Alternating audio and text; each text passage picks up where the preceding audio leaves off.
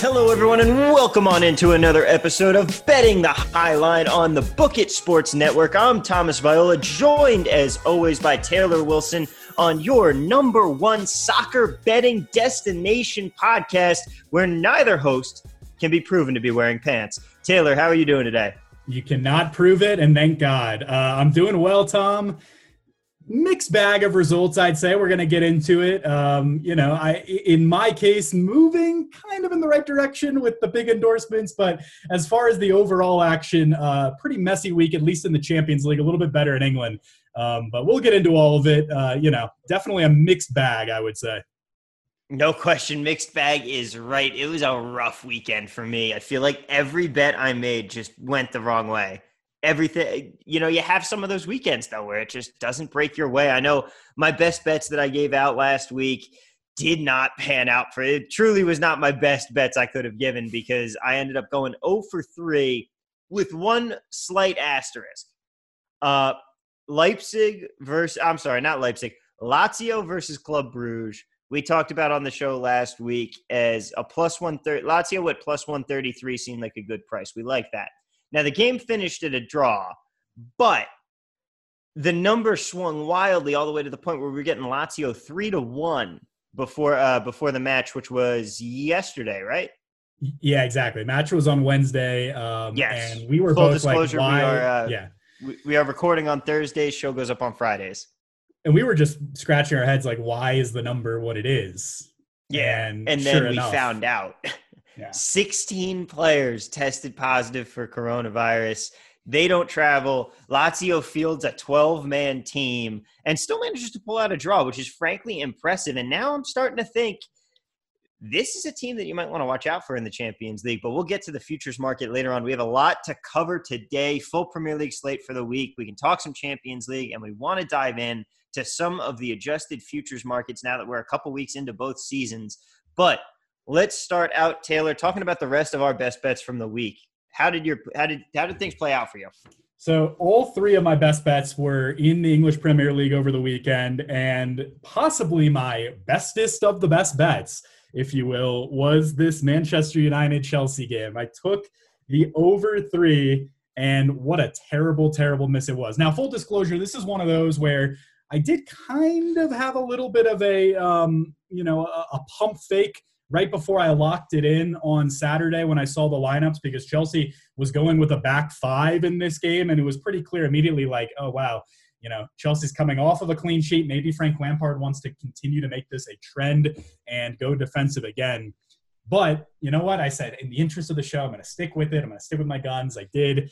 And uh, this game finished nil nil, Tom. Not exactly a uh, four, five, six goal thriller that I sort of thought it would be. Both managers seemed pretty content to just sort of let the other team feel themselves out and uh, play out the clock to a nil nil draw. Chelsea would have won this game, presumably, if a penalty shout went their way. A decision did not go to VAR when Harry Maguire basically just pulled Cesar Azpilicueta's nipples down to the ground, brought him to the, to the floor in the box, didn't even go to VAR. Everything goes to VAR now. That decision somehow didn't. Um, and it was nine, it was clear, like he had him in a headlock. Yeah, I mean it was insane, absolutely insane. Bot just hands wrapped around him. Um, nine times out of ten, maybe even ten times out of ten, that's a pen. It wasn't this case, and perhaps the game completely changes if that penalty is given. Maybe United then has to attack, and maybe I do get a push or something in that area. Um, but ultimately, yeah, Lampard really wanted the draw. It seems like Solskjaer thought that a loss would be worse than a win would be good for him, and he just played out the draw as well. Um, and this is one of those where I just have to throw my hands up and say I completely missed it. Well, I mean, Lord knows I had some complete misses. I thought Aston Villa was going to be able to keep their run of form against Leeds, and woof, they did not. Leeds, the plus two ten dog, takes the takes the win three to one, I believe. Three nil. Three nil. Even yeah. worse. Villa. Is this where Villa falls apart and starts regressing towards the mean that we knew they would eventually? Maybe. I the thing with Villa is I still like them like on an individual player to player basis, which is crazy because I would have said the exact opposite last season. I still like a lot of the moves that they made bringing in.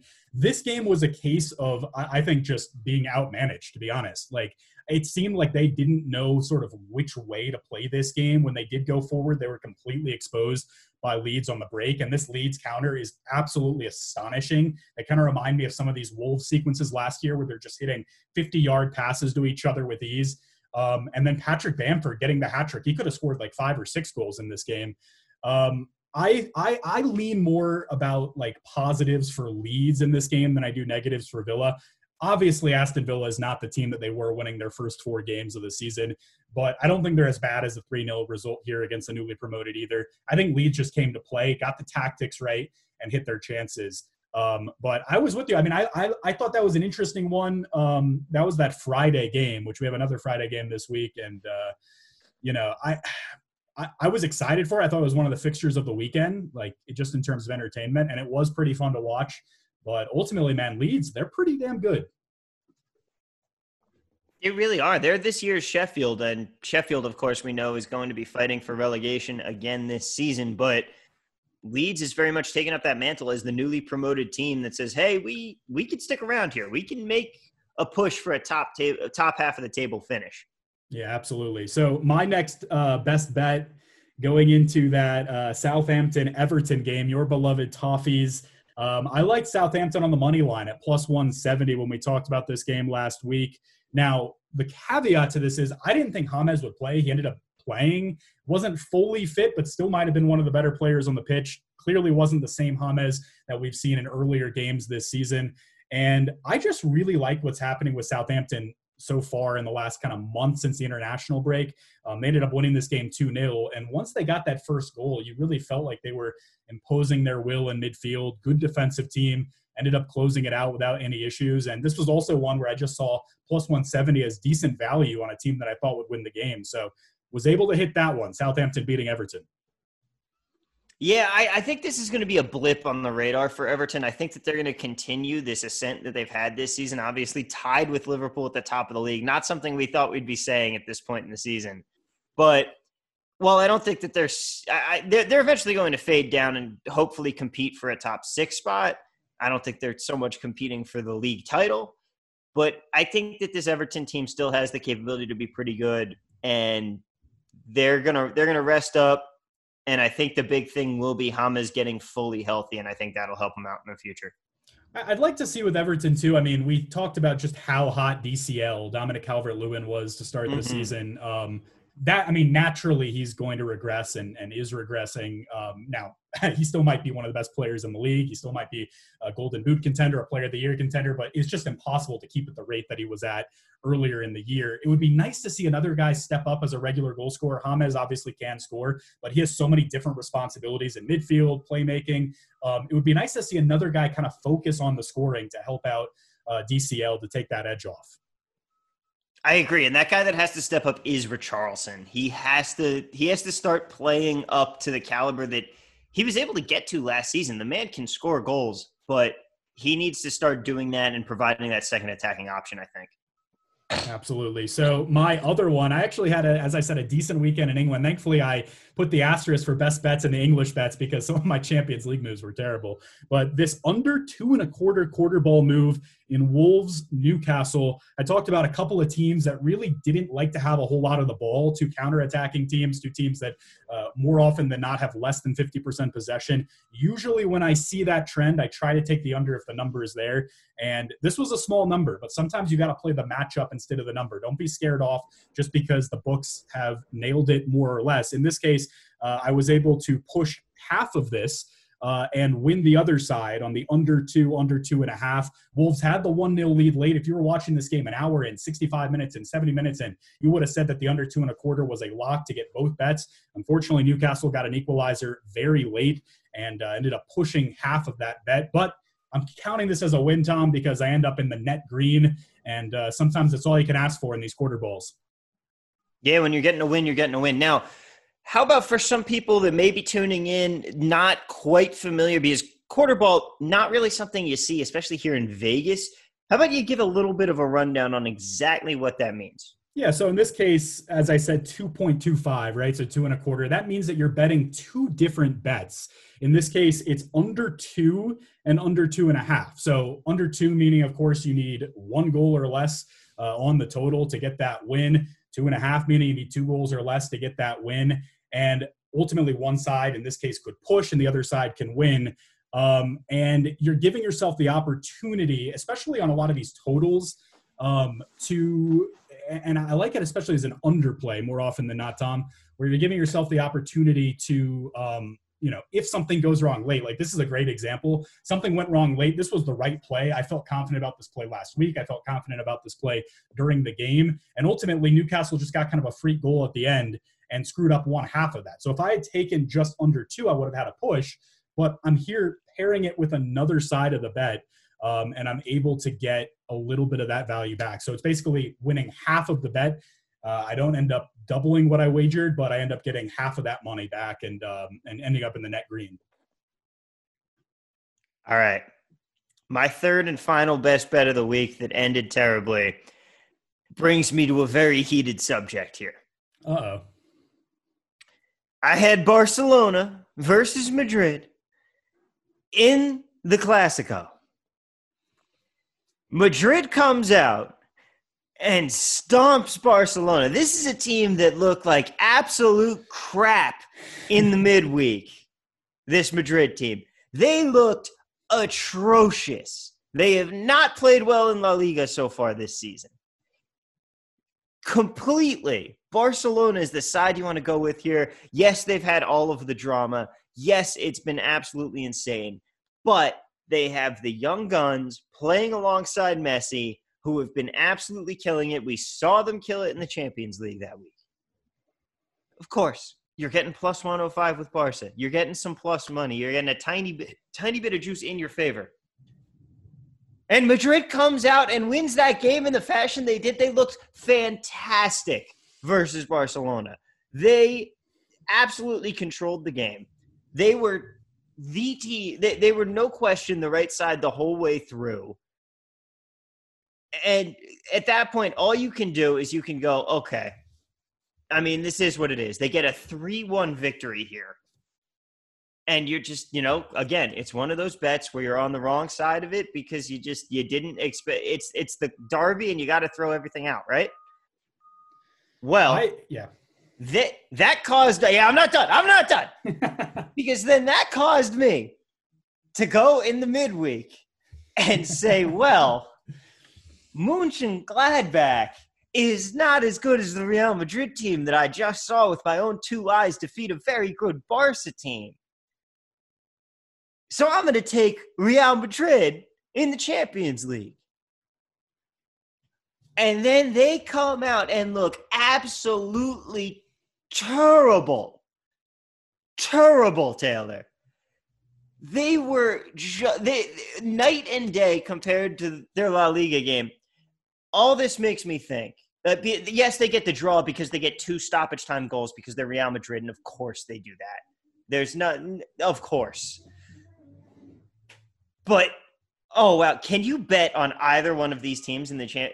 It, seems like Barcelona is doing terribly in La Liga, and Madrid is only doing well in La Liga, and I think that might be the balance that we're going to have. But at this point, I'm not entirely worried about Madrid making it out of the group but I am. There's no way I'm confident with them in the round of 16.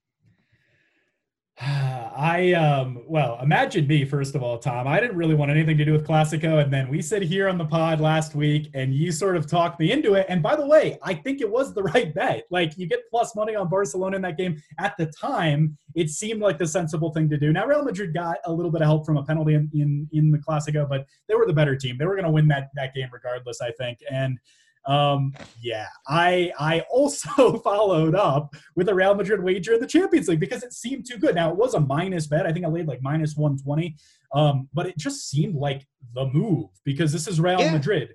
You know, I mean, they're, they're starting to get a little bit healthier. The argument for Real Madrid, I mean, this inevitably is going to be what Galactico fans say here as they've had uh, two just atrocious Champions League results with a Clasico win sandwiched in between. So it's like, you know, the good comes with the bad. Um, is can a fully fit Eden Hazard eventually get back to, to Chelsea standards? We haven't really seen can that. Get fully fit? Can he get fully fit? And we haven't even seen that when he's been on the pitch with Real at all since he arrived at Real Madrid years ago. So Um, I, you know, if that is your hope for everything, you know, and, and by the way, like there's there was a clip that came out of Karim Benzema basically telling, I can't remember who it was. I don't know if you saw this, but he told one of his um, midfielders like not to pass the ball to to someone else. It's like the whole situation at Real. We thought Barcelona was cancerous behind the scenes. It, the yeah. same stuff is happening at Real Madrid right now, and this is the case with Spanish Giants always. If things aren't going perfectly, you know, everyone gets unhappy, everyone's miserable, and think the bottom can kind of fall out r- really quickly. Now, as far as them advancing, and we're going to get a little bit deeper into Champions League, I don't know um, because they still have both of their inter games left. So the question is like, you know, I, I think they probably have to win at least one of those games. And right now, it doesn't seem like they're a better team than Inter, even though Inter has slipped up as well. They've at least looked better, I think, than Real um, and are playing well domestically too. So uh, I don't know. I, I'm kind of in the mode of no one's good except for Bayern Munich in Europe right now. I can I, I can kind of feel that, but right now, by the way, Inter plus 185 to win that group you, on DraftKings. You got to take that, don't you? I think so. I think so because if you look at those inter games, people are going to say, "Oh, well, they dropped points in both of them." Um, they completely should have won both, you know. And now, now that's an indictment on Inter as well for not finishing out the games. But um, I, I just saw a lot more positivity. I, I like what Inter is doing in a creative sense going forward. Um, there are some defensive question marks, and it wouldn't shock me to see them slip up again. But I the whole I look at Real and I'm like I don't know what who they are. I have no idea who they are. We've seen past Real Madrid teams and we know who they are. This team, I don't know who the talisman is. I don't know what their route is to win each game. They find ways to kind of crawl back in, um, but they're not getting the results. And yeah, I like Inter a lot more. I would take that with that kind of value, absolutely right now.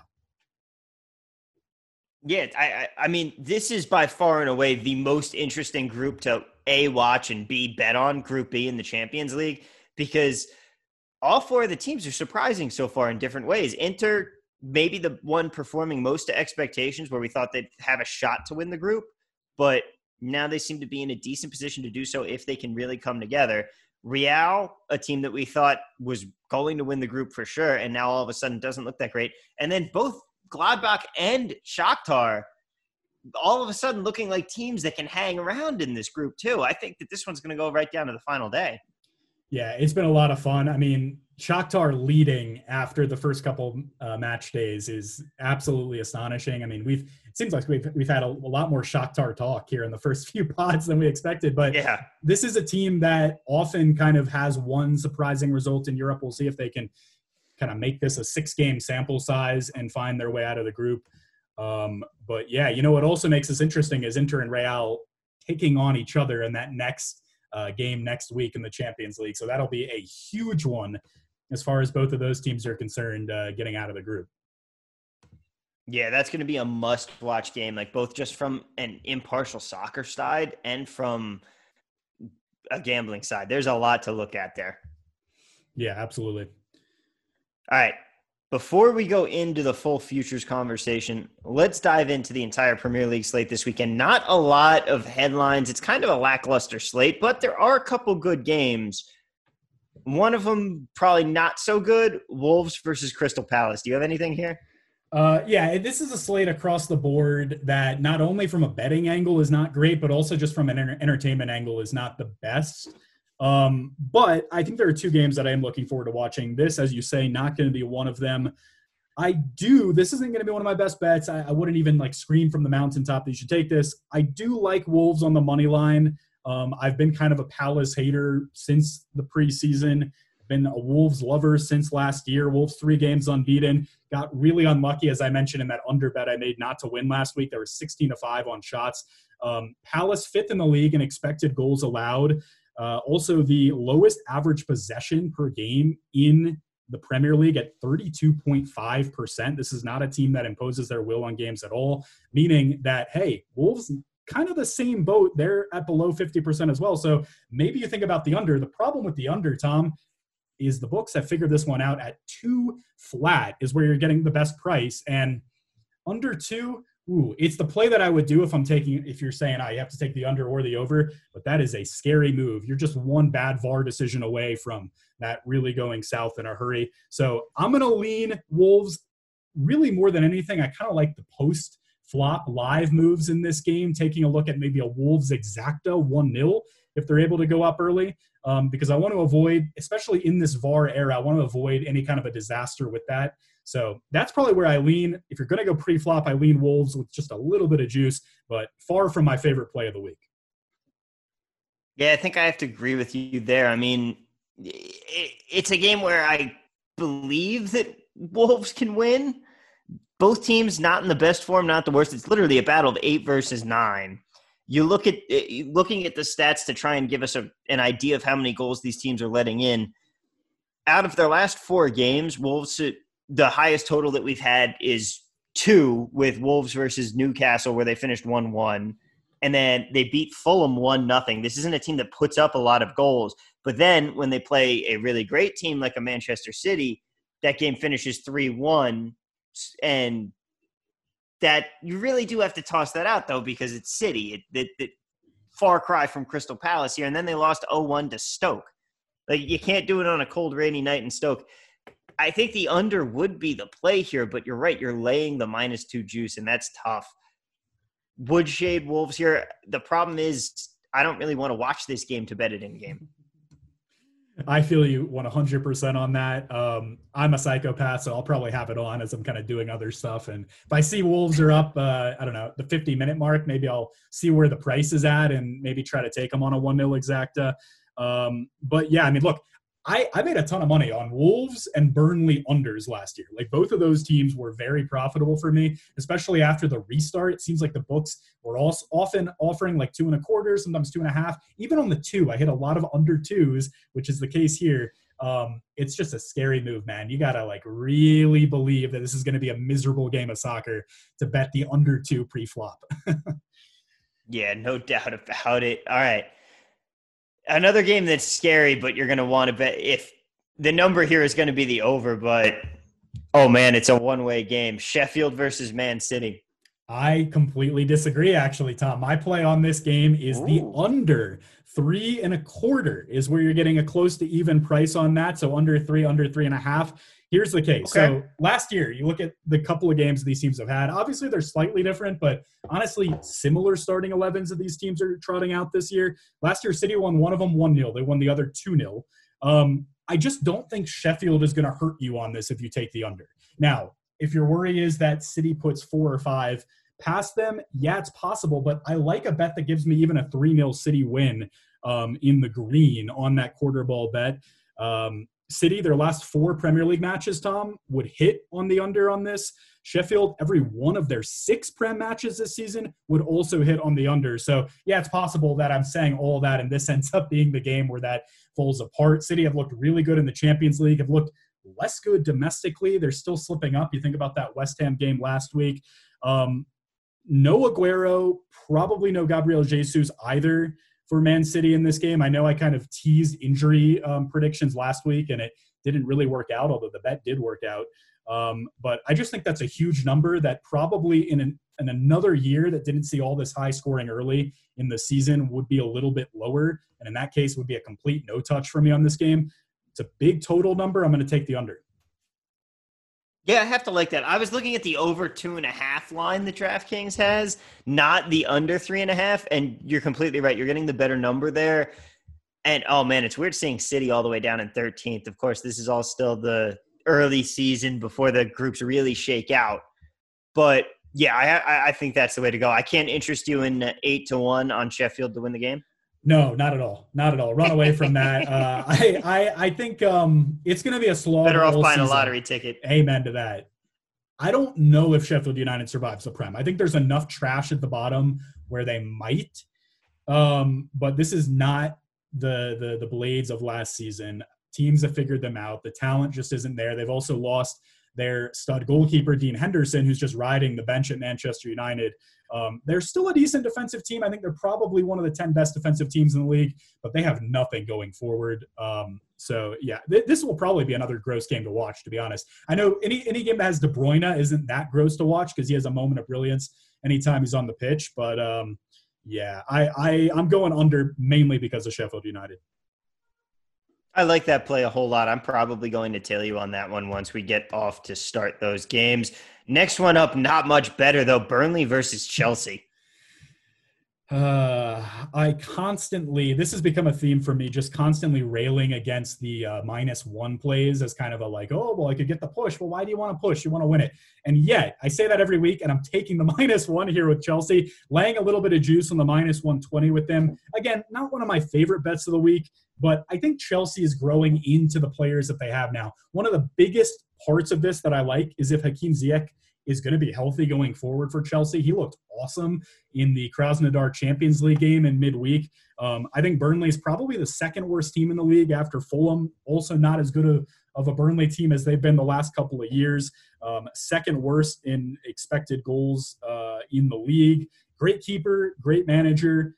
Considering everything that happens with that team, I mean, they're from a town of 70,000 people. Um, that's the size of Gulfport, Mississippi. So it's still impressive that they've been in the Prem for five years now. But eventually the luck is going to run out. I think it's running out this year. And Chelsea, they're moving in the other direction. You know, that nil nil at Manchester United, while me as a Chelsea fan, I would have loved the win, was a really good result for Chelsea. You know, they would have won that game in all likelihood if they get the penalty shout. And the defense is playing better. The new pieces are coming into the puzzle in a more clean way. Thinking about Ziyech, thinking about a healthy Pulisic um, thinking about Kai Havertz and Timo Werner. Um, I just think that you know you can you can take Chelsea on the money line if you want, but it's just I, I don't even remember what it is. I think it's close to minus two hundred. You can lay minus one twenty to get that push protection. I think they should be able to win by two anyway. Seems like the best bet in this one. I have to agree with you there. They're minus 195 on the money line. I like the minus one. And my thing with Chelsea this season was that I thought that it would take them a little bit of time to gel because they brought in so many new transfers. That entire offense is practically new. Yes, you have uh, you have Pulisic coming back, but other than that, look at look at the guys that they brought in. Guys like Timo Werner, who I falsely said uh, came from Salzburg last week. I was thinking of Erling Haaland, but it, it really does show that now this team is starting to figure that out and now they're becoming the team i thought they were going to be this season. I knew it would take them a little time to get there especially because they didn't have a preseason to really gel and that that made them one of the teams most affected by the weird start to the season that we've had. And now i think they're a team you can start safely betting on. I love that play and i am going there with you on it. Now the next game up, geez, they just don't get any better. But this team is one that we really do have to talk about for a lot of reasons. Liverpool, West Ham. Yeah, so Liverpool, right? Like you're talking about one of the great runs of form. If you look at what Liverpool was doing in the first half of last season, as we've mentioned here on the show, they've been sliding for some time, but now they're kind of starting to put results together. I mean, I look at Liverpool, and and I said this at the time too, even directly after the seven-two loss to Aston Villa, which yikes. Um, I, I do think they're better than the overreaction of oh, oh you know doomsday at Liverpool would have seemed to indicate. Now, having said that, losing a player like Virgil van Dijk for the entire season, uh, thanks to your man Jordan Pickford uh, in that game, um, is brutal. Like they were already a team with some defensive question marks. Losing their best defensive player was really rough. They did bring in Thiago in midfield who can help with some of that. Thiago's had injury problems as well. Um, you know, I, I think Liverpool could still win the title. I don't think that's a crazy thing to say, but in this open year, it is sort of the question of who has the least amount of flaws, right? And Liverpool, they have plenty of them, but maybe not a ton. Now, having said all that, West Ham have been pretty fun to watch starting this year, right? Like they destroyed Wolves 4 0, destroyed Leicester 3 0. Those are teams that you and I like to bet occasionally, um, and they just completely thrashed them. Drew Spurs 3 3, drew City 1 1. They've had a ton of good results this year. Even the Arsenal game that they lost, they played really well in and should have gotten something out of. Um, I look at the goal line on this, and I just think it's too much in the Liverpool direction. I'm taking West Ham plus 1.25, so plus one and plus one and a half, um, protecting against, you know, they lose by a goal in this.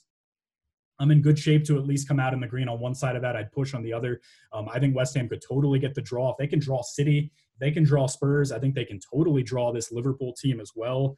Um, so, you know, it's risky because it wouldn't shock me to see the West Ham floor fall out from under them at some point as well. Um, and Liverpool is still a better soccer team. But I think there's enough there. There's enough of a cushion for me to get something off of West Ham. I completely agree. I'd look at the draw. I'm certainly not laying a, even a full unit on it because that's just this is this is a flyer bet. You're looking to see what's going to happen. But the big thing, Joe Gomez is the only healthy center back that with senior team experience for Liverpool right now. Fabinho pulled up with the hamstring injury during the Champions League game with Ajax, and of course, as we said, Van Dijk out for the season. This team is going to have problems back there. They're going to have issues keeping teams out, out out of the back of the net. And I think that's where a team like West Ham could really do some damage, especially because the numbers haven't quite settled now, looking at how long Fabinho is going to be out. Yeah, I totally agree. I mean, Michail Antonio is one of these guys who very hot and cold, but when he's on, you'll remember he scored four goals in a Prem game last year. Um, I don't think he's going to do that here, but anytime there's a team with defensive issues, I kind of like what West Ham can do to exploit those. And yeah, I mean, Alisson is going to have to do a ton in goal. I think he's going to be pelted with shots. Um, and again, like I can, if I can lose, if I can see West Ham lose this game by one, I think about the way that Liverpool has been kind of squeaking out some of these wins recently. Even if they get a late goal or something and they win the game and I can be safe, I like that considering everything that's happening with this just crazy year of soccer. Um, it just seems like the play. Yeah, I think I have to agree with you on that one. Uh, it, it is always it's it's been an unpredictable year, and who knows what we're going to see the rest of the way out. Now, a team that I've really liked up until this point plays a team that you still really like here, Southampton Villa. Yeah, I'm going to keep riding Southampton, get them at decent value again, uh, plus 175 in this. Um, you know, I, Villa worse than their you know early start to this season would indicate. Uh, probably better than their 3 0 loss to, as I said, a newly promoted side would indicate. But I just think Southampton's pretty good. I think their midfield can impose their will on a lot of midfields in this league. All of that starts and ends with James Ward Prowse, and they have one of the most underrated goal scorers in all of English soccer in Danny Ings. Um, unbeaten in their last four, won three of them. Really good form in the Southampton team. Villa seems to be maybe trending in the other direction. We'll get a better idea in this game. Of course, it is at Aston Villa we still don't know really what home and away means uh, in this era. And Southampton's a pretty good road team as well. Fifth best expected goal difference on the road last season in the league. So I would think that a Villa Park without any fans won't be daunting to them. Good value. I'm taking Southampton money line. I mean, this is probably a stay away game for me, but if anything, you're right. There's value there, and I might follow you on that same play. My problem is just I, I don't know if I'm ready to abandon Villa just yet. I don't know if that Leeds game was the start of the slide or not. So I think I might wait one more week to see how I feel about Aston Villa moving forward because I think that they are still a good team and they could bounce back here. But Southampton, like you said, also playing really well. Going to be a curious one, and I think that's going to be one of the more entertaining games to watch over the course of this week. Now, Newcastle taking on Everton Everton's a minus 103 favorite. Do you think they bounce back? I think they probably do, but you talk about no touch. This is my one of my bigger no touches of the week, um, and part of that is I'm still seeing kind of mixed injury reports for Everton. I mean, I don't maybe you have boots on the ground that can offer us some insight into whether James will play in this one. Apparently, he's questionable again. Richarlison, I think, will not play. Correct? I believe Richarlison is still suspended. Yeah. Yeah. So I I don't know, man. I mean, th- this feels like one where Newcastle does some annoying stuff and somehow gets the draw. Um, if there was more value, I would take Everton. But minus 103, that's just not a number that excites me in a game that I think I, I really have no read on, to be honest. Um, this is kind of the biggest question mark so far for Everton in a weird way. I know that sounds like an odd thing to say about Newcastle, but like this is the type of game if you are actually going to contend for the top four that you have to not just draw, not just be competitive, not just, you know, have some positivity in a few different stretches of the game. You have to win this game. Um, so that's the argument. If you really believe in Everton, if you're putting an Everton future, for example, on a top four finish, um, or maybe even taking a flyer on them winning it all, pulling a Leicester I think you have to bet Everton in this game because this is the type of game that you have to win if you're Everton to get that kind of finish. I don't have that same kind of macro Everton belief. I think they're a good team, uh, not a great team, uh, and there's just not enough value. If this is like plus 150, plus 200, um, yeah, I'll take Everton. But a slight minus bet, no thanks. Yeah, I agree with you. This is a team that still has to prove itself before you can start taking them with those kind of numbers. And the reality of it is, like you said, it's a game that they have to win. It's an important game for proving that you can hang with the big teams because the big teams, they don't sweat these games. And you have to start doing that too. But a game that the big teams will be sweating. Manchester United plays Arsenal this week in one of the few Big Six matchups on our slate. United plus 104, Arsenal plus 250. What are you thinking? Well, this week was like the week of me just texting several different, probably like five different people. I texted Manchester United dot dot dot good question mark. Like I don't know. Like they're getting these Champions League results. They thrashed Leipzig five 0 they beat PSG the week before. Neither of those results made any sense. Even the nil nil against Chelsea didn't make much sense. We look back to what Manchester United did against Spurs in that 6 1 game where we all thought that maybe Ole Gunnar Solskjaer could get fired. Maybe this is the end of any kind of positivity that Manchester United got last season. And I'm not even entirely sure what they're doing different. The biggest difference in midfield is they're putting Fred in uh, as their kind of heart of the midfield, defensive midfield player. And he's actually playing pretty well. He's playing better than Matic was, which in a million years I never would have guessed. Um, Arsenal, they haven't won at Old Trafford in more than 14 years, Tom, which is kind of an interesting wrinkle to this. I sometimes think stats like that are a little gimmicky, but that's a long time. And I'm not thoroughly convinced by this Arsenal team either. I wasn't when they were winning games earlier in the year. As I said, this stretch of games for them um, against Man City, against Leicester, and now against Manchester United is a three game stretch that's very important. And they lost the first two games of that the City game and the Leicester game last week. Um, I, I think they could lose here. I just am not convinced enough by Manchester United either. So is it a no touch you say? No, I'm actually going to bet the draw plus 260 because I just look at those three plays on the three way money line, and that has by far the most value. If I don't love either team, but I think both are going to try to get something out of the game, why not try to get it at plus 260? So uh, I'm taking a rare draw play here, Tom. All right. I don't hate that play, but the one that I'm looking at more so in this game, like you said, Arsenal hasn't won at Old Trafford in 14 years, but the problem with that is you kind of have to throw out those records for this season because, of course, there are no fans. It's a very different Old Trafford to be going into. However, still doesn't make me want to play Arsenal in this game. Still trying to figure out if United is actually all that. It certainly was an impressive week for them with the PSG win and then the Chelsea draw, two games that we said it would they would probably get killed in both of and then Ole would might possibly be getting fired. And instead, here he is sitting a little prettier. But I like the over two and a half here. DraftKings has it minus 134 right now. I think that this is going to be a little bit of a goal fest. I see both teams at least being able to, if, if you're going to bet the draw, you're seeing them at least be able to get to 1 1, I'd imagine. And I think that we get further than that. I could see this game going 2 2. And I, I just think you're really telling me some team isn't getting to two goals here? I think that's fair logic. I would probably be backing you on that if I didn't get so just completely walloped on the nil nil miss. Me me putting my pride on the line in an over three that ends nil nil. I'm not taking that same team in an over to follow it up. I, I, just can't do it. I was so mad at how badly I missed that play. So uh, your logic is sound enough, Tom, but I'm not touching that one at all on the total. That's fair. That's fair. We have three games to get through. One more decent one on the on the docket, but before we get there, we have to eat our vegetables, and one of those vegetable games is Tottenham versus Brighton and Hove. Tottenham's only minus one sixty two. I don't know. Do you want to lay that much juice? What What are you thinking on this one? Well, this is the thing. Not a game I would recommend. Um, you know, if if your your your guy friend, your lady friend wants to go apple picking or to the pumpkin patch, um, yeah, this might be a good time to do it. I wouldn't necessarily recommend watching it.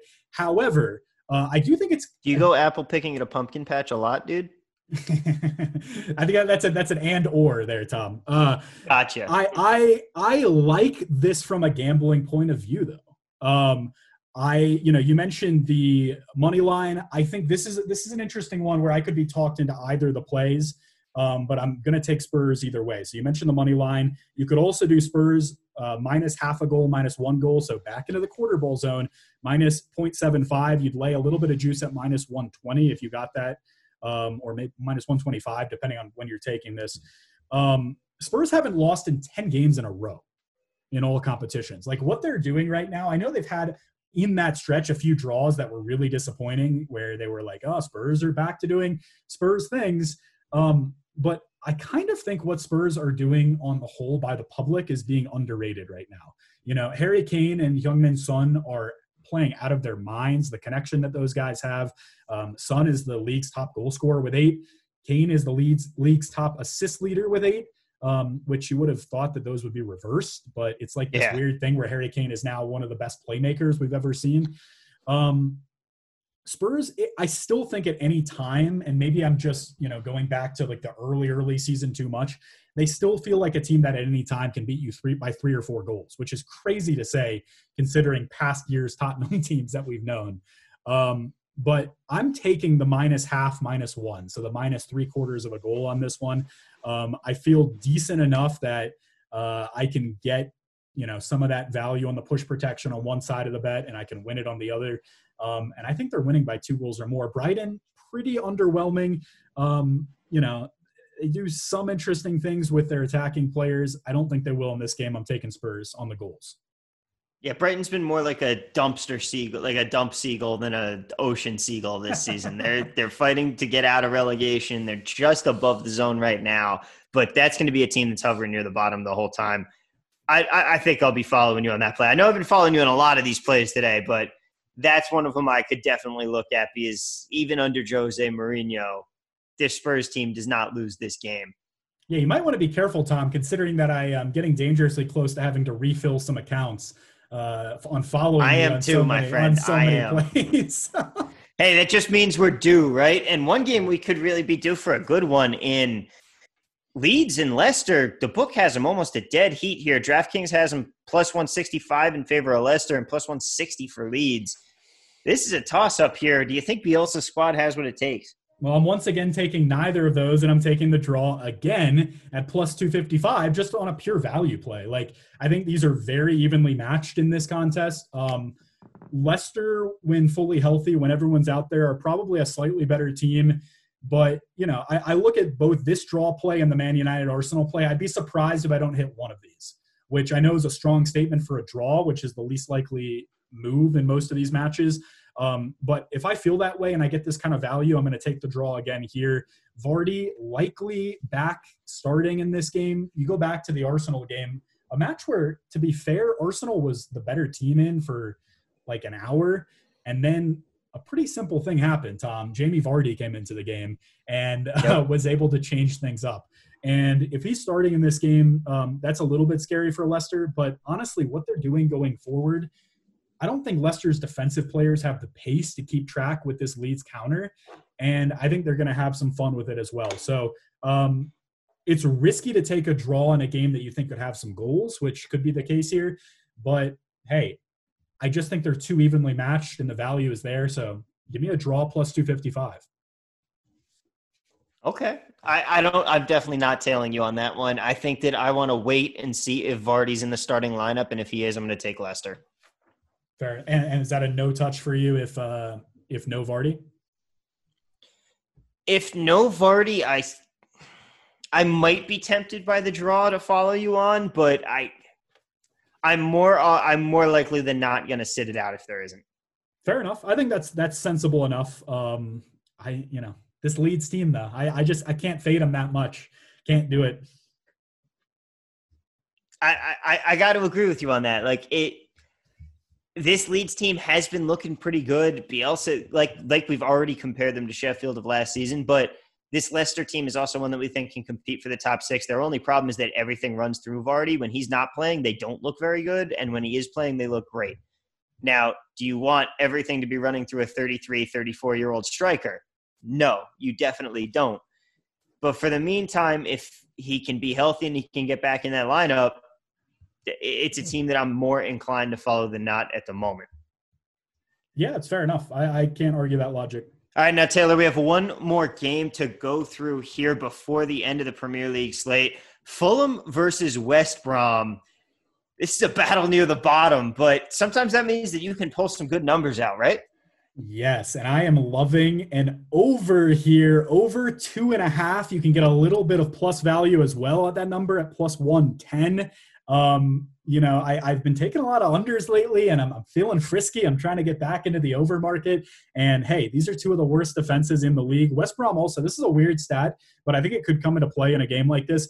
Fourth in possessions, one in the final third. So that means they're intercepting the ball, they're taking it back uh, in the attacking third. I think off of a team like Fulham, yeah, maybe their defense has gotten a little bit better since the very beginning of the season, but they're still pretty bad. Um, that could really hurt. But back at the other end, I don't love West Brom's defense either. Two and a half is a very reasonable number to take a plus value over on. Um, you know, you look at both of these two, the literally the two worst expected goals against average teams in the league. West Brom 2.01 a game, Fulham 1.84 a game. Those are huge numbers. If both of those come in in this one, uh, the over will hit comfortably. And again, like I would expect to see this like you would have to pay a minus 150 price or something to get over two and a half. Um, I love it at plus money. Give me the over two and a half. All right, Taylor, that's going to wrap up our Premier League slate, but let's take a look around the rest of the world. Any games that we have some action that we're interested in in the non Premier League area? I've got one, and it's potentially, depending on what time this, this show gets up tomorrow, might have missed it, but I hope that we haven't. Because Stuttgart is playing against Schalke in the Bundesliga. I am a Schalke fan. I love Weston McKennie, who's obviously no longer there. I love uh, Eric Maxim Choupo Moting, also no longer there. But I do not love that this team has been absolute terribleness. They have not been good this season. They're they're going to have a fight for the relegation zone. Meanwhile, Stuttgart not necessarily one of the best teams either, but they're getting plus 116. And I think that's going to be one of my plays of the week because I, I think that Schalke is going to lose that game, and I have faith in Stuttgart's ability to win it. Funny enough, I am a Stuttgart fan, so this is the uh, the, the T. Will Tom Derby here. Um, I I love that move. I think fading against this Schalke team has proven to be pretty wise in a gambling sense. Um, you know, keep in mind also uh, Stuttgart with an American manager. So for those of us yes. uh, listening and uh, engaging with this from across the states, um, maybe they'll want to tune in on a. That's the Friday game, right? You said. Yep, twelve thirty Pacific time. Yeah, so maybe that's a fun one to, to tune into. I don't know if I'll be touching that with any kind of currency, but I, I think the logic is sound to go against Schalke when possible this season. Yeah, they're they're like the New York Jets right now of the of, of soccer. They are terrible, and you can almost consistently bet on them to not show up. Yeah, absolutely. All right, now any other games that you have an eye on around the world before we talk about the Champions League slate for the week? So I'm going to Italy in Serie A, a team that I made a lot of money on last year. Atalanta took money uh, off of a lot of their wins and also their overs last season. I've started betting them less to win games. Team, some teams have kind of figured them out, although really fun team going forward still. And so I look at this Crotone Atalanta game over three and a half. Now that's a big number. I, I'm happy for anyone to be like, whoa, over three and a half, but that ended up being the play more often than not last season when I'd see like three, three and a half, maybe even try like a 3.75 occasionally. And I hit a lot of those overs with Atalanta. They're still scoring a ton of goals. Crotone is giving up three goals a game on average. Atalanta, they're scoring three a game. So it's a nice and easy one. You can kind of figure out where this one's going to go, I think. Um, Atalanta's defense also hasn't been great. They're giving up more than two a game. The worry, of course, is that a team like Crotone, very fun to say, uh, in last place uh, doesn't help you out any. You know, I think you might need on a three and a half at least one goal from them. Can you can you give me one? Atalanta will take care of the rest. Um, but as long as they get that one, and I think Atalanta's defense is bad enough to concede it, uh, I like the over three and a half here my I, I, had the sticker shot and st- sticker shock initially there when you said it three and a half and you're getting just about even money on it. That's a lot to lay, but at the same tone, you're right. Atalanta's been a great team for overs right now because of the fact that they're able to score goals at this prolific pace, but their defense also not that great. And I, I definitely think that you can get at least one from Crotone. So yeah. I like that play. I'm gonna I'm gonna approve that play there. Now Shall we head into the Champions League? Let's do the champions. Do, do, do, do. All right. What are you looking at here? I, I'm going to take a guess and say that you have a play on this Real Madrid Inter game. Oh, do I ever, Tom? I am going with Inter. Now, I will say this uh, before I talk about the actual prices and everything. Um, we don't really know what squad. I mean, we're talking about this here, uh, recording on the Thursday before the following midweek, right? So there's going to be domestic games this weekend. This is one of the tricky things about when we talk about the game plays. Um, I give this caveat for any Champions League picks we're offering up. Wait it out a little bit, unless you really love the play. Um, wait it out a little bit. If you want to wait until the lineup is announced, I, I usually think that's a pretty good idea too. It's not like some American sports where maybe one player is missing. Yeah, if it's Cristiano Ronaldo or Messi, if they're expected to play and suddenly they're not playing, that will change the number dramatically. But most of this stuff, it's mostly just the public moving it around.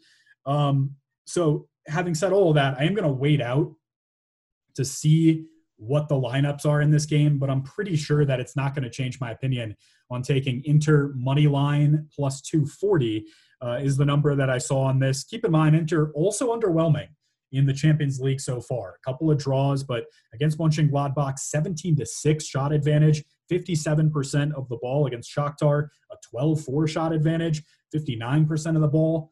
They were handling those games well. They just conceded in ways that I think they would like to take back, um, which is fair to worry about what they're what's happening with them defensively. Um, and you know the argument for Real. I, is, I just think that I, I, have no faith in Real Madrid in the Champions exactly. League. They've been looking so terrible that uh, I, first off, I refuse to bet them on principle, and then you're getting Inter, who we believe has a chance to win that group at plus two forty. I, I think that's absolutely the right move. You've got Lukaku, who's been playing incredibly well, despite the fact that he looks like he's running in jeans. like this Inter team is one that can put it together, and I think that they could win the group. And this is going to be an important game for them to do so. And plus two forty, I like that number a lot. The worry, so like I always when whenever I'm taking um, a, a game like this where it is two big teams, regardless of form, I do think about like the Real devil's advocate argument is how desperate they will be to get something out of this game, right? Um, and mm-hmm. ideally to win it. But like you said, Inter's also desperate to, to win it. I mean, let's be honest. Like they also had an underwhelming start. I think a draw in this game does both teams very little. Um, I, I, would imagine that both teams will try to win it, and I like Inter more in that type of a game. What I've seen, as you say, from the man running in jeans and other attacking players for them, um, they're still a really fun team to watch going forward in their attack. And I think that'll be enough to just overwhelm Real Madrid with what we've seen. If Shakhtar Donetsk can overwhelm Madrid's defense, uh, I don't see any reason why Inter's can't. And just way too much value here. So uh, yeah, ring the panic alarms. Despite the Clasico win, I think Real loses again. Oh man, that is going to be huge. I, I, also really advise you're still getting that plus 180 on the eh, on the Real Madrid on the Inter future futures number to win this mm-hmm. group. If you think that they can win this game, I'd put a little money on that too because that number is going to drop precipitously should they get the result that we want them to here. And you're you're not going to get a number like that again and this this Inter team, they could take them down because Real Madrid's looked absolutely terrible in the Champions League. And it's got me thinking that Zinedine Zidane and company don't think that they have the ability to win in the Champions League this year, which I think is a correct assessment. And they're focusing on La Liga and they'd rather go after another La Liga title. I think that's fully spot on. Um, I just like I I mean Real. Here's the thing, and I mean we can look at these futures a little more carefully in a sec, but Real is not the only team I kind of feel this way about. Where it's like I would be shocked if they won it if they won this competition. You know what I mean? Uh, and, and, there are a lot of big club names where I feel that way, which is crazy to say. Like Real Madrid, you'd be shocked. You should never be shocked that they'd win uh, a, a, European competition, but I genuinely do feel that way. Like I've been so underwhelmed by them in these games. Um, this will tell us a lot about both Real Madrid and Inter. But yeah, I feel really good about Inter, and I, I totally agree with that plus 180 move um, in the group. You know, you think that Shakhtar and Gladbach will will fall off at least a little bit. So yeah, that's a lot of value. Yeah, I, I think that that's I think that's where you're getting the number right now, and that's what you want. As I'm trying to look for some player props here that I am simply not finding, so I do not believe that they exist just yet. But another prop that I really want to look at in this particular game, and DraftKings is usually good about offering these. is Lukaku to score a goal and Lukaku to score the first goal. You're probably not going to get a great price on him to score a goal, but I like first goal for him. Obviously, mm-hmm. can't give that out as one of my best plays here because we don't know what that number is going to be yet. But expect later on in the week for those numbers to come out, and that's absolutely something I'm going to be taking a look at. The man has been a Champions League goal machine for them. Would have loved to. Eh, he's looked more like he did at Everton than he certainly did at Man United. Totally, yeah, totally. I I think that's a fair play. I mean, unless somehow like the books have that at just a terrible price, but I'd yeah. imagine that for for as you say for scoring first goal, I'd imagine you'll get a good number of that. Yeah, I completely agree, and that's that. That's what I'm looking at there. Plus, I think Inter comes out early because look at how much of a slow start Real Madrid has had to some of these games so far. So I think that Inter to get the first goal makes a lot of sense there, and I think Lukaku is going to be the guy to do it, and you're going to get a decent number on that. But any other games that you have in the Champions League? Just a quick one more. I know people are sick of talking about Real Madrid. One quick note on that game, and this mm-hmm. is for the real degenerates out there, but if you want to take that Inter move, and you, uh, this thought just occurred to me, Tom, um, as you talk about the slow starts, and maybe look at like maybe if Inter goes up two, maybe look at a Real play live uh, on the goal line to try to cut in the middle and hit both bets.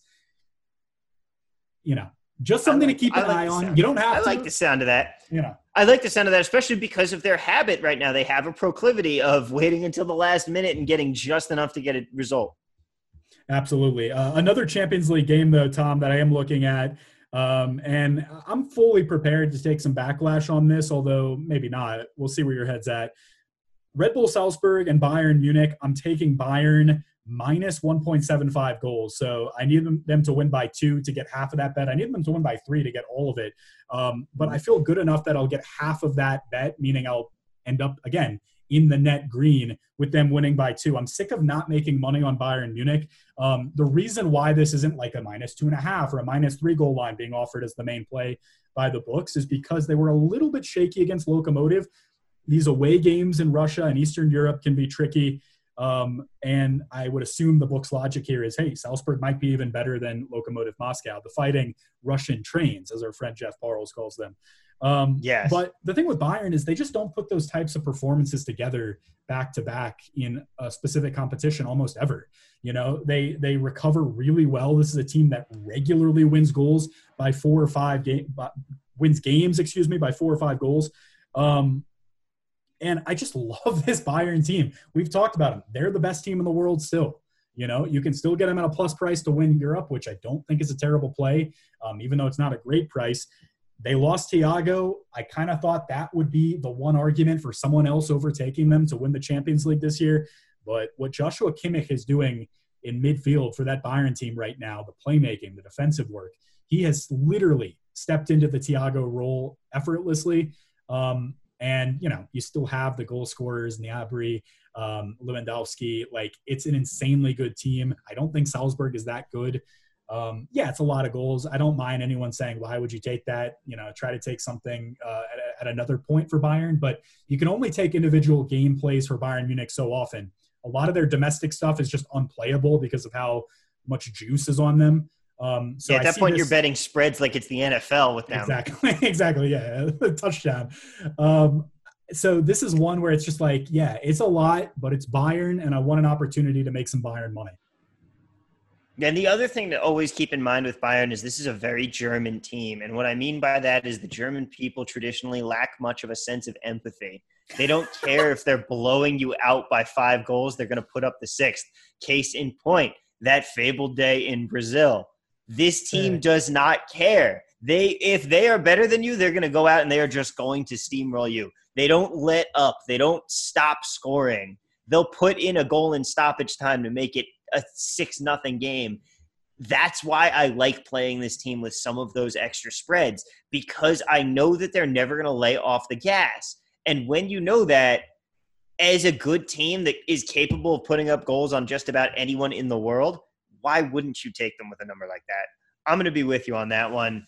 Do you have any other plays for uh, games, or do you want to jump into some futures? Just one more quick Champions League gameplay, and then we can do futures. Sounds good. Um, I, I think Ajax is a little bit better than some of these results would show. Um, I one of my favorite teenagers in the world is Lassina Traoré. What he's doing right now. This is a team, by the way, that won a domestic game at the weekend, 13 0 yeah. in Holland. Um, not that you should put too much stock into that because of the opponent, but um, just a, a, little bit in Bob there. Uh, I'm taking them at another quarter ball. I'm sorry, quarter ball haters. I'm taking them at another quarter ball goal line here at minus half, minus one. Um, against Midtjylland. I just think they're so much better than Midtjylland. Uh, you could also take Ajax on the money line at minus 155 just to straight up win the game and make it a little simpler. Don't hate that play either. I just like getting a minus 125 price on the uh, goal line, which you know I'm, I'm, saving a few bucks on that. I think Ajax will win and win fairly comfortably anyway.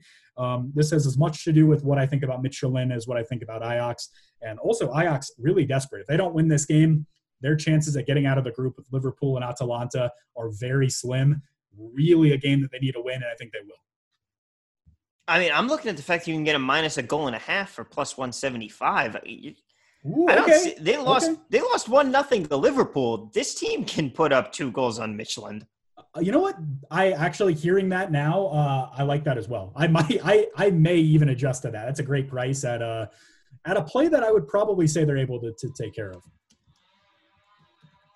I'm actually writing that like right now into my notes because seeing that number really made me look and say, okay, that's got to be one of my top plays of this week because I, that just that sounds like you're getting plus value on something that's the way I like to bet it is if there if you tell me a number and you say, do you think that this team can do this? And I go, yeah, I think there's a good chance of that happening. And then you tell me I'm getting plus 175 for the value assuming that I'm correct in my intuition, which is of course not often the case, I'm still going to go with it. I, I like that. I, I, like that play a lot. Now, shall we switch into the futures market here? Because there's been some shakeups at the top and the middle that really I think have created some value both in the Champions League and the Premier League. Yeah, let's talk futures. All right. Bayern has dropped from plus 400 to plus 275. Like you said, you're still getting some plus money on them, but my problem is that's tying up your money for a long time for a payout that's not that great. I mean, at that point, yes, they are very much the favorite with every reason to be. This is a number that makes perfect sense, but it's your return on investment isn't that great for something that's going to keep your money tied up for that long, I don't think. Yeah, it's a fair point. I my thing is when I look at the Champions League, um, you know, from a from a futures market perspective, I'm thinking about either either you do Bayern because they're far and away the best team, or you do a kind of crazy high number at one of these smaller teams. I'm not taking any of these kind of second tier bets, right? I'm not taking a Liverpool, I'm not taking a Barcelona, I'm not taking Real Madrid, I'm not taking Juventus. Um, I know I did have PSG preseason. I wouldn't take them now. Uh, I think they're really reliant, over reliant on Neymar, which maybe isn't a bad thing considering he's one of the best players in the world. But when he's not fully healthy, I don't really know what their answer is. Yeah, exactly. And he left the game early uh, in their last Champions League game, so I don't really know what his status is even for the next one. Um, so like that's where my strategy is. Like I don't even hate if you were to tell me right now, like, hey, I want to take Bayern. It's hard for me to say that that's a bad play, but like you say, not enough value for something that you have to just keep the money in the book keep riding for such a long time. Um, so I think it's more interesting to just go down the chart and take some big flyers. What do you think? I, I have to completely agree with you there. I mean, the flyers were my plays in the at the beginning, and they haven't really. They, my mind hasn't really been changed. Dortmund hasn't playing hasn't been playing that well. They've actually dropped to a fifty to one chance, which makes me almost want to go back in on them because I still think that this team has has what it takes, especially in this weird year. Inter is is at thirty to one. That's a team that we've already been talking about. They could win this group, and then ha- and then depending on the draw, could be going all the way. And I could see them going up against a team like Bayern in the final, where you say, okay, well, at least I've gotten to the point where I'm a th- I'm on a thirty to one bet, and you could potentially hedge out there if you end up with Bayern, if you end up going up against Bayern in the final. Then Atletico Madrid, that's the team that I really wanted to talk about here. They've looked very, very good. I apologize for the construction that is apparently going on outside of my house right now. No idea what's going on here. But they this Atletico team all of a sudden is really making me pause and say, hang on a second. They're putting up the goals. Luis Suarez is looking great for them. and they still have that very tight defense. This is a team I'm looking at 30 to 1 here that could go, hop up into that first tier pedigree for me. It's not like they're strangers to winning Champions Leagues. Yeah, well, keep in mind, I already have a locked uh, Atletico to finish uh, in the top four. So to make the semifinals or further, um, the identity of this Atletico team is a little bit different. Like, I, I, don't think I still trust them defensively, despite like what happened, at, for example, in the Salzburg game. Um, but they have a little bit more punch than some of these past Atletico teams that we've seen. Like you mentioned, Suarez, a player who I have at sixty-six to one to uh, be the Champions League top goal scorer, which would be an interesting bet if Atletico can make a late run. Um, João Felix has been playing out of his mind. You know, that's definitely the range where I'm looking at these futures. I don't know if I'm going to double up what I already have with Atletico, which is for them to make the semis. Um, maybe there's an argument if I think they're going to make the semis to take them at this kind of value. Um, I, I, but this is the zone, right? Like this is the tier where I'm looking at teams. I like Atletico at 30 to one. I like Inter at 30 to one. Uh, I think Dortmund, despite some of the stumbles at 50 to 1, is intriguing in a year that I don't think a lot of these big powers are necessarily going to be as dominant as they usually are in the knockout rounds. Um, Lazio at 80 to 1. I don't think they're going to win at all, but like that that price just seems way out of whack. Um, so if I don't think they're going to win at all, no reason to take it. But that that number did kind of you know stand out. Um, this Ajax team is not the same Ajax as we've seen, but 125 to one is a huge number. I think Atletico and Inter right at 30 are probably my two uh, best plays as well. The Inter worry, of course, on this is you better hope they make it out of the group, right? Like that's yeah. that's the concern. If they lose this Real Madrid game, suddenly they're on two points through their first three games and they're in real trouble. So that's the concern. You need them to make it out of the group. If they can do that, I don't care if it's second or first. That's often overrated if you're winning the group or not, because especially in a year like this, you're going to have other big teams falling to second. You're going to have smaller teams winning. Um, that almost doesn't matter. Uh, so as long as Inter can make it out of the group, and they very well could still win the group, uh, I feel good about that. Do you think that number will change dramatically um, if they beat Real Madrid next week? Yes, I think that number drops maybe 10 points or so. I could yeah. see it going to 20 to 1. Yeah, so both of us think Inter is going to win that game. Might as well go ahead and sprinkle something on uh, on that on that future right now.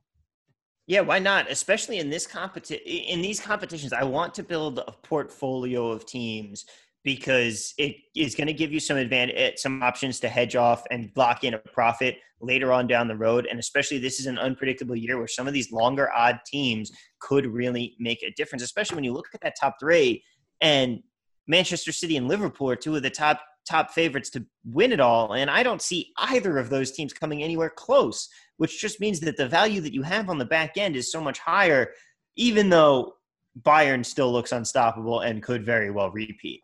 But there is some good news in that. There's a league Bayern doesn't play in, and it's the Premier League.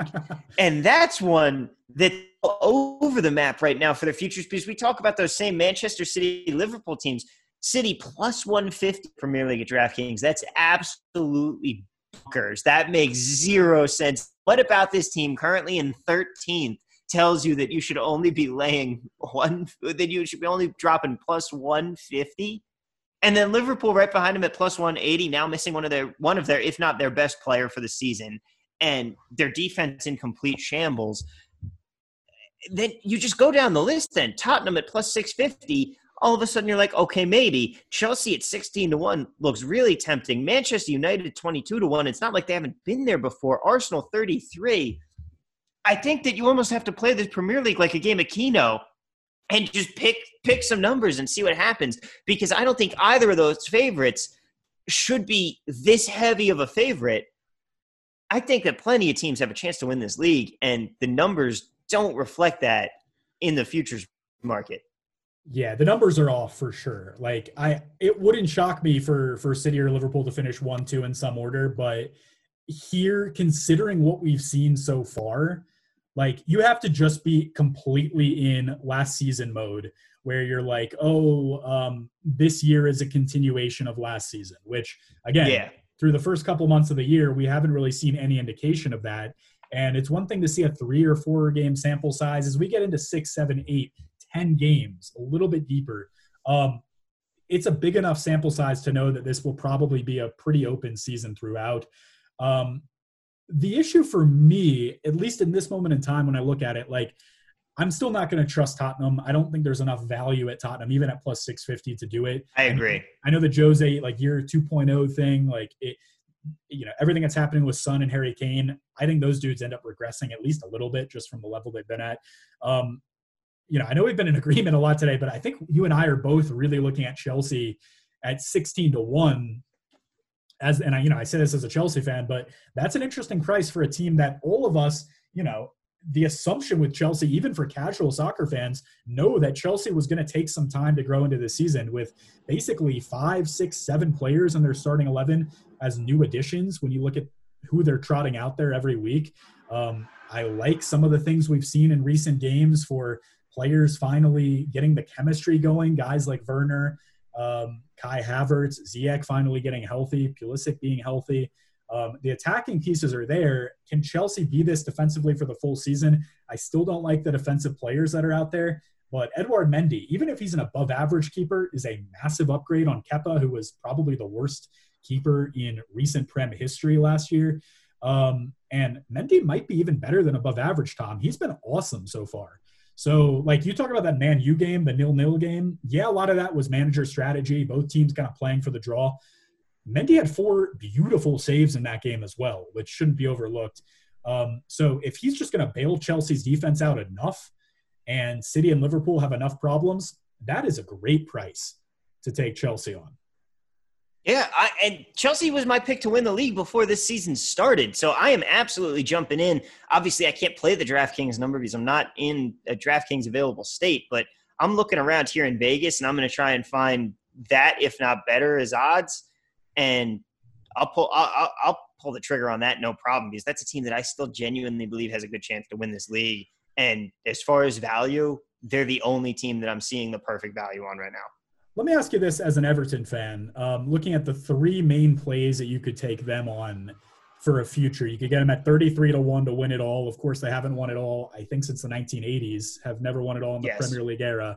Um, you could get them top four at plus 275. You could get them top six at a slight minus price at minus 112 DraftKings right now. Um, do you like any of those three moves on the prices or, or none of them?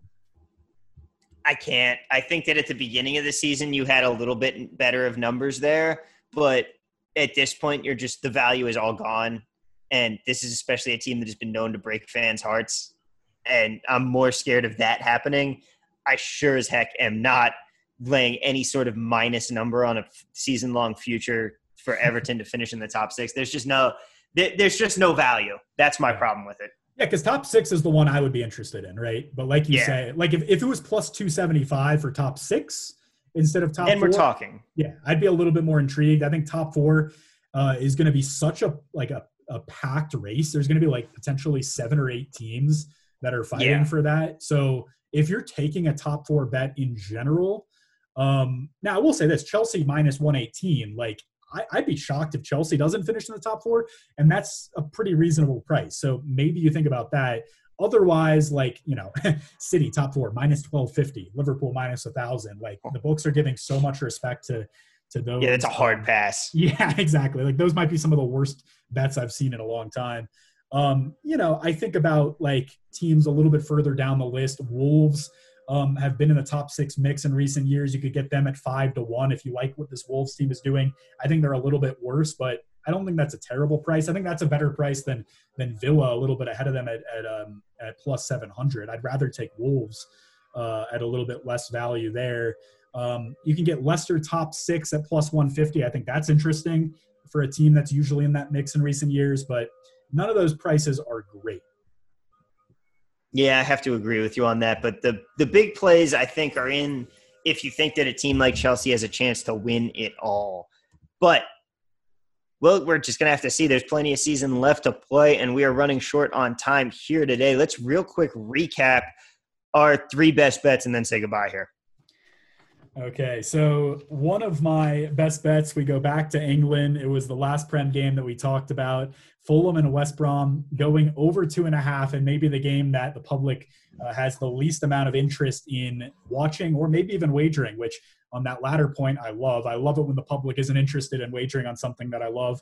Um, let me get that over two and a half with the plus price. Like I said, two bad defenses, two teams that can score goals. Uh, you know, I think that's a that's a number that's at three plus one ten maybe a few weeks ago. Now you get it at two and a half. Give me the over. All right, my first is also going to be an over in England, but I like that United Arsenal over two and a half. That's going to be the one that I lock in first. Sticking in England, another game that no one wants to watch Burnley Chelsea. I am all in on Chelsea suddenly after being excited on what happened in Russia in the midweek and in Krasnodar. Um, I'm taking Chelsea minus one, laying a minus 120 price. I can imagine a lot of people don't want to take this. That's totally fine with me. Um, I just think Burnley is in contention for the worst team in the league this year, to be honest with you, Tom. Uh, yeah, one completely. of the two or three worst. Chelsea's getting into gear now, and you can get minus one at close to even. I think that's the move. Give me Chelsea. All right, heading over to Germany here. I like Stuttgart on the Friday game versus Schalke. You're getting plus one one twenty five on a team that is playing against one of the worst teams in recent memory, in my opinion, in Schalke. Give me that money all day. Stuttgart plus one twenty five there in Germany. Okay, my final my final big play of the week, Tom. Uh, after completely killing me, whether betting on them or betting against them, I'm once again going to bet strongly on a game involving Real Madrid. It is that Oof. Inter game. We've talked a lot about it. I'm taking Inter plus 240, put in the big star around it as one of my three bets of the week. I am all in on Inter being better than Real Madrid. I'm fully prepared to come back onto the pod next week and yell about it. Let's go Inter. Forza. All right, here we go. My final one Ajax minus a goal and a half, coming off that 13 0 domination in in their own league, coming back to the Champions League here. I'm liking the play versus Midtjylland. I think that they get at least two goals in that game. That's going to be my final big play. My record right now, one, one, and three, minus one units. Taylor, you're looking around even, and you're two and four. Two and four record, uh, even unit situation. So, uh, yeah, I you know 0 and three to start, and then into into two and one last week. So moving in the right direction. There you go. I'm moving in the wrong direction here, but hey, that just means it's time for a bounce back. All right, this has been betting the high line. I'm Thomas Viola. You can find me at TV at work. Taylor, where can people find you? Find me at ATL TWIL. All right. Thank you so much. Reach out. Let us know what your bets of the week are. Let us know what you think. If you like the show, like, subscribe, share, follow us on Spotify. Of course, follow our wonderful, wonderful network, Book It Sports at Book It HQ on Twitter. The app is going to be launching in just a few days here. Make sure that you download it, iPhone, Android. It's going to be out. We are all very excited. Thank you so much to them, and congratulations to our CEO, Trent, on finally breaking his 0 and 17 betting streak with the Dodgers win. That's going to do it for us. Have a good one, everybody.